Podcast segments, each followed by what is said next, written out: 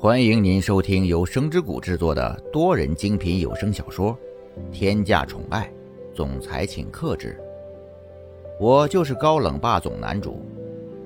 你订阅了吗？第二百一十二章，自己醒悟。其实沐晨雪在心里打的是另外一盘算盘。唉。房间里那一个算是劝成功了一半儿，但是现在这个可就不是这么容易劝了。沐晨雪翘着二郎腿，坐在蒋泽旭的对面，叹了一口气，说道：“蒋泽旭，你打算怎么办啊？如果苏千玉要是不理你的话，你要怎么办啊？继续这个样子吗？你要这个样子浑浑噩噩的到什么时候啊？”其实这么多年来，沐晨雪还没有像这样和蒋泽旭推心置腹的谈过话。平时打闹习惯了，一本正经起来还有些不习惯。因为沐晨雪无论站在谁的角度，他都希望蒋泽旭可以很好处理他和苏千玉之间的感情。那么，首先就需要蒋泽旭冷静下来，去好好想想对策。但他目前所看到的一切。都在朝着一个不好的方向发展。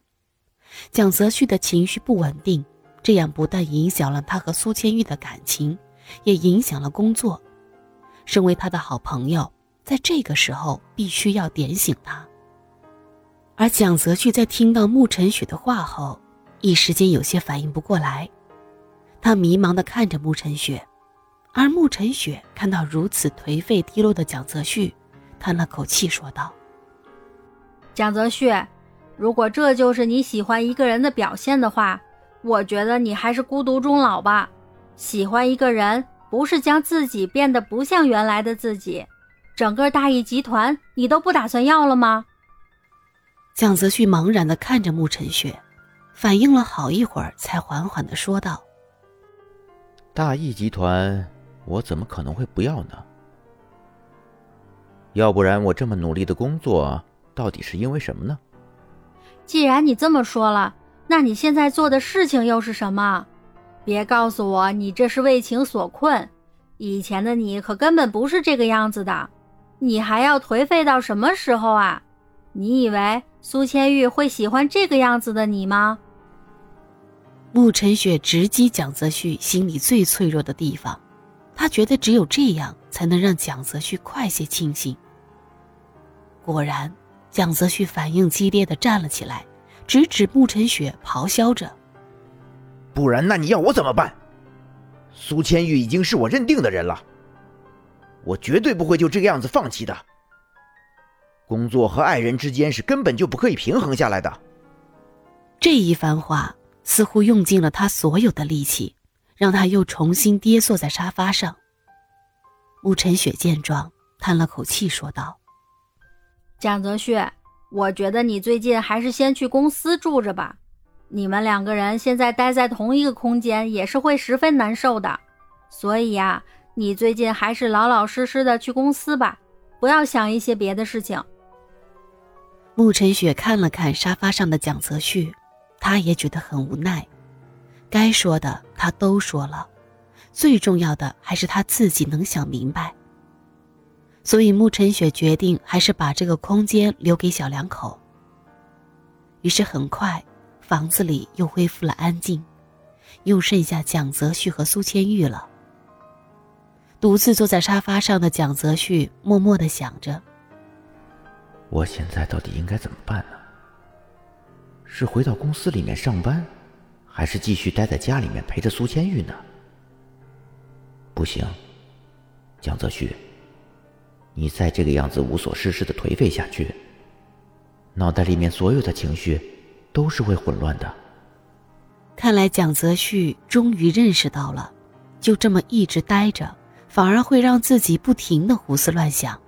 他必须要跳出这个环境。于是他立刻洗漱一番，就前往公司了。但此时的苏千玉因为沐晨雪的话，心里起了涟漪。他现在没有了以往的自信，有些接受不了沐晨雪所说的。他心想：原来这所有的一切，全都是因为金昌平，全都是因为看见我和金昌平相处太密切了。但是事情已经变成现在这样了，我们还怎么和平相处呢？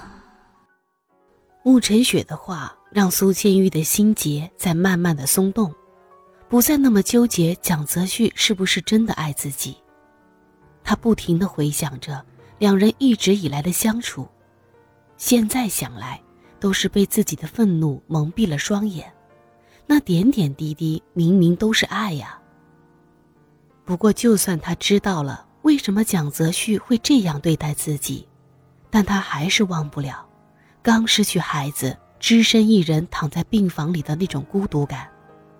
不过总的还是好的，苏千玉的心情稍微好了些，吃东西也比以前香甜了许多。